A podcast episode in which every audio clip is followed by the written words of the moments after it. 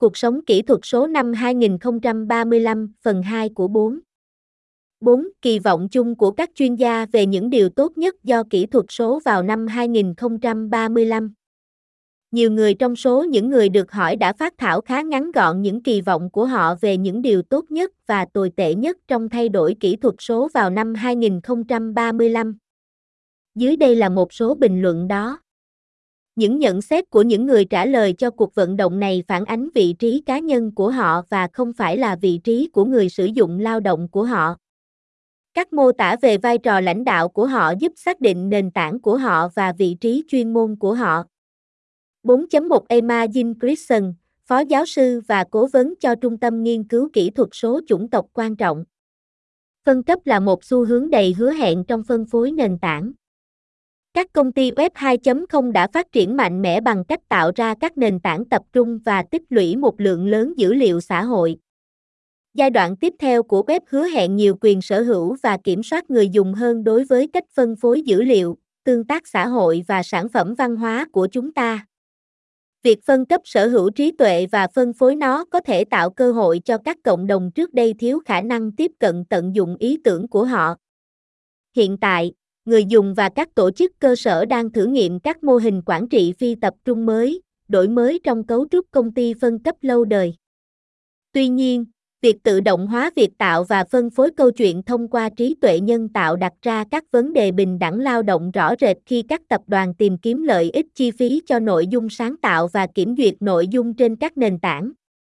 Các hệ thống AI này đã được đào tạo về lao động không được trả lương hoặc dưới mức của các nghệ sĩ, nhà báo và người dân, nhiều người trong số họ là lao động được trả lương thấp do các công ty có trụ sở tại Hoa Kỳ thuê ngoài.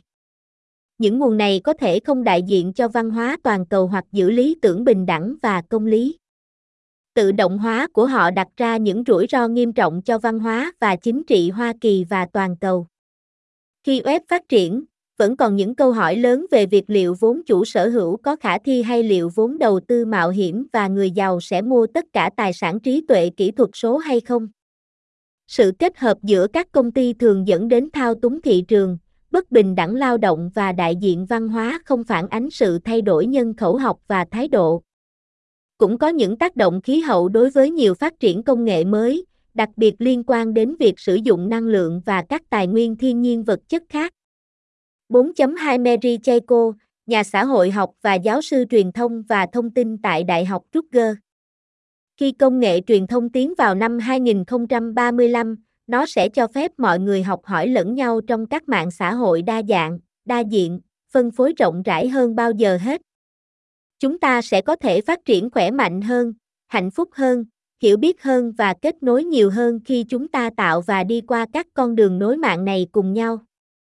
Sự phát triển của các hệ thống kỹ thuật số đáng tin cậy, an toàn, chi phí thấp và thân thiện với người dùng sẽ truyền cảm hứng cho tất cả các loại đổi mới và cơ hội việc làm. Nếu chúng ta có những loại mạng này và sử dụng chúng với lợi thế tối đa của chúng, chúng ta sẽ có phương tiện và công cụ để định hình loại xã hội mà chúng ta muốn sống. Thật không may, việc thương mại hóa suy nghĩ và trải nghiệm của con người trực tuyến sẽ tăng tốc khi chúng ta tiếp cận năm 2035. Công nghệ đã được sử dụng không chỉ để thu thập, chiếm đoạt và bán dữ liệu của chúng ta, mà còn để sản xuất và tiếp thị dữ liệu mô phỏng trải nghiệm của con người, như với các ứng dụng của trí tuệ nhân tạo. Điều này có khả năng làm suy giảm và giảm bớt sự đặc biệt của con người, ngay cả khi nó làm cho một số người trở nên rất giàu có. Mức độ và tính xác thực của những thực hành này chắc chắn sẽ tăng lên khi công nghệ cho phép sao chép suy nghĩ và sự giống nhau của con người theo những cách thực tế hơn bao giờ hết. Nhưng chính con người là người thiết kế, phát triển, giải phóng, giải thích và sử dụng các công cụ và hệ thống công nghệ này. Chúng ta có thể chọn chú trọng vào tính nhân văn của các hệ thống này và hỗ trợ những người làm như vậy, và chúng ta phải làm như vậy. 4.3 Sinh MacGregor người sáng lập cộng tác AI có trách nhiệm. Đến năm 2035, công nghệ sẽ phát triển một cửa sổ vào nhiều bất bình đẳng của cuộc sống, từ đó trao quyền cho các cá nhân ủng hộ quyền truy cập và thẩm quyền lớn hơn đối với việc ra quyết định hiện đang được giao phó cho những người có chương trình nghị sự và thành kiến khó hiểu. Sức mạnh của cá nhân sẽ mở rộng với khả năng giao tiếp, nghệ thuật và giáo dục không được biết đến trong suốt lịch sử loài người trước đây. Tuy nhiên, nếu xu hướng vẫn như hiện nay, người dân, tổ chức và chính phủ quan tâm đến việc tích lũy quyền lực và sự giàu có trên lợi ích công cộng rộng lớn hơn sẽ áp dụng các công nghệ này vào các mục tiêu ngày càng đàn áp và chiếm đoạt. Điều quan trọng là phải có một nỗ lực phối hợp, tích hợp và bình tĩnh để trao quyền cho con người trên toàn cầu trong việc quản trị các hệ thống trí tuệ nhân tạo. Điều này là cần thiết để tránh những khả năng tồi tệ nhất của các hệ thống kỹ thuật xã hội phức tạp.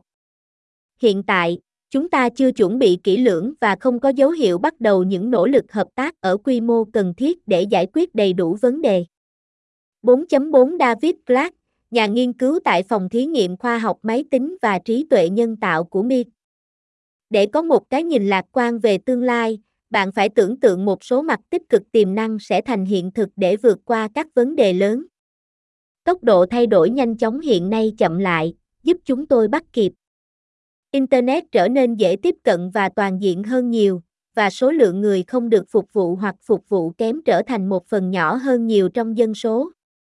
Trong 10 năm tới, đặc tính của các ứng dụng quan trọng như phương tiện truyền thông xã hội trưởng thành và ổn định, và người dùng trở nên tinh vi hơn trong việc điều hướng các rủi ro và tiêu cực.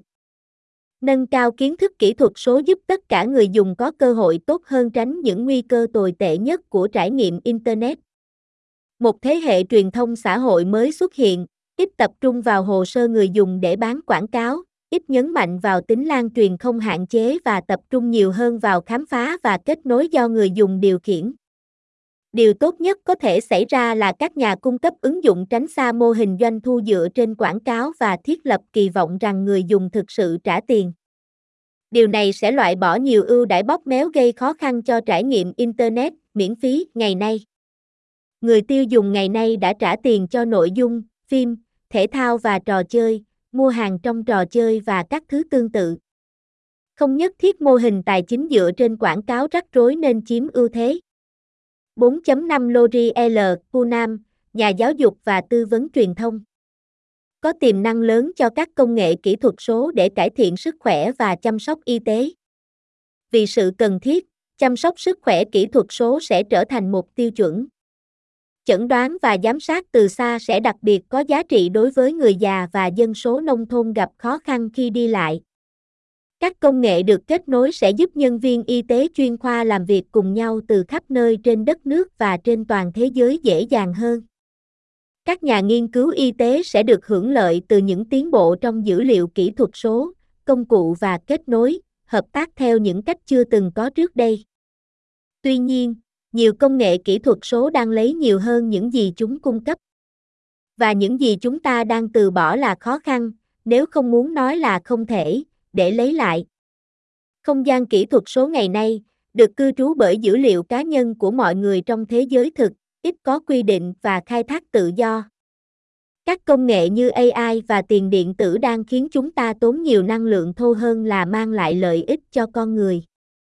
Cuộc sống kỹ thuật số của chúng ta đang tạo ra lợi nhuận và quyền lực cho những người ở trên đỉnh kim tự tháp mà không xem xét cẩn thận những cái bóng mà họ tạo ra bên dưới, những cái bóng có thể làm tối tương lai tập thể của chúng ta.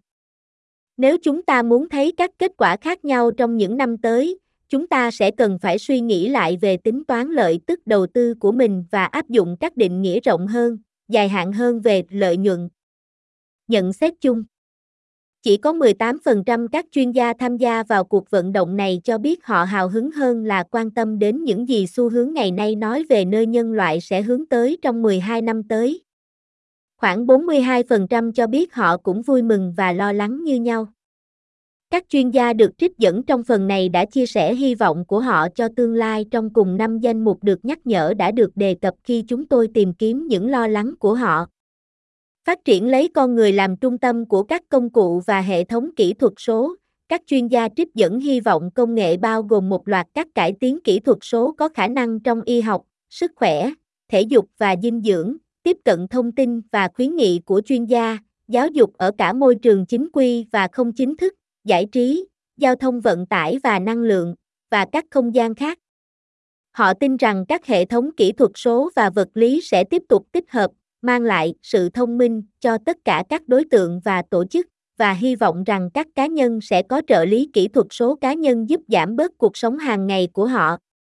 Nhân quyền các chuyên gia này tin rằng các công cụ kỹ thuật số có thể được định hình theo cách cho phép mọi người tự do lên tiếng cho quyền của họ và tham gia cùng những người khác để huy động cho sự thay đổi mà họ tìm kiếm. Họ hy vọng những tiến bộ liên tục trong các công cụ và hệ thống kỹ thuật số sẽ cải thiện khả năng tiếp cận tài nguyên của mọi người, giúp họ giao tiếp và học hỏi hiệu quả hơn và cung cấp cho họ quyền truy cập vào dữ liệu theo những cách sẽ giúp họ sống tốt hơn, an toàn hơn. Họ kêu gọi rằng nhân quyền phải được hỗ trợ và duy trì khi Internet lan rộng đến những nơi xa xôi nhất trên thế giới. Kiến thức con người, những người được hỏi này hy vọng sẽ thấy sự đổi mới trong mô hình kinh doanh, trong các tiêu chuẩn và quy định địa phương, quốc gia và toàn cầu, và trong các chuẩn mực xã hội và kiến thức kỹ thuật số sẽ dẫn đến sự hồi sinh và nâng cao các nguồn tin tức và thông tin đáng tin cậy theo cách thu hút sự chú ý và thu hút sự quan tâm của công chúng. Hy vọng của họ là các công cụ kỹ thuật số mới và hệ thống con người và công nghệ sẽ được thiết kế để đảm bảo rằng thông tin thực tế sẽ được xác minh một cách thích hợp, có thể tìm thấy và cập nhật và lưu trữ tốt. Sức khỏe và hạnh phúc của con người, các chuyên gia này hy vọng rằng nhiều mặt tích cực của tiến hóa kỹ thuật số sẽ mang lại một cuộc cách mạng chăm sóc sức khỏe giúp tăng cường mọi khía cạnh của sức khỏe và hạnh phúc của con người. Họ nhấn mạnh rằng sự bình đẳng về sức khỏe đầy đủ trong tương lai nên hướng sự chú ý bình đẳng đến nhu cầu của tất cả mọi người đồng thời ưu tiên quyền tự quyết, an toàn, sức khỏe tâm thần và quyền riêng tư và dữ liệu của họ. Kết nối con người, quản trị và thể chế, các chuyên gia hy vọng cho biết xã hội có khả năng áp dụng các tiêu chuẩn và quy định kỹ thuật số mới sẽ thúc đẩy các hoạt động kỹ thuật số ủng hộ xã hội và giảm thiểu các hoạt động chống đối xã hội. Họ dự đoán rằng mọi người sẽ phát triển các chuẩn mực mới cho cuộc sống kỹ thuật số và dự đoán họ sẽ trở nên hiểu biết kỹ thuật số hơn trong các tương tác xã hội và chính trị. Họ cho biết trong trường hợp tốt nhất, những thay đổi này có thể ảnh hưởng đến cuộc sống kỹ thuật số theo hướng thúc đẩy cơ quan con người, bảo mật, quyền riêng tư và bảo vệ dữ liệu.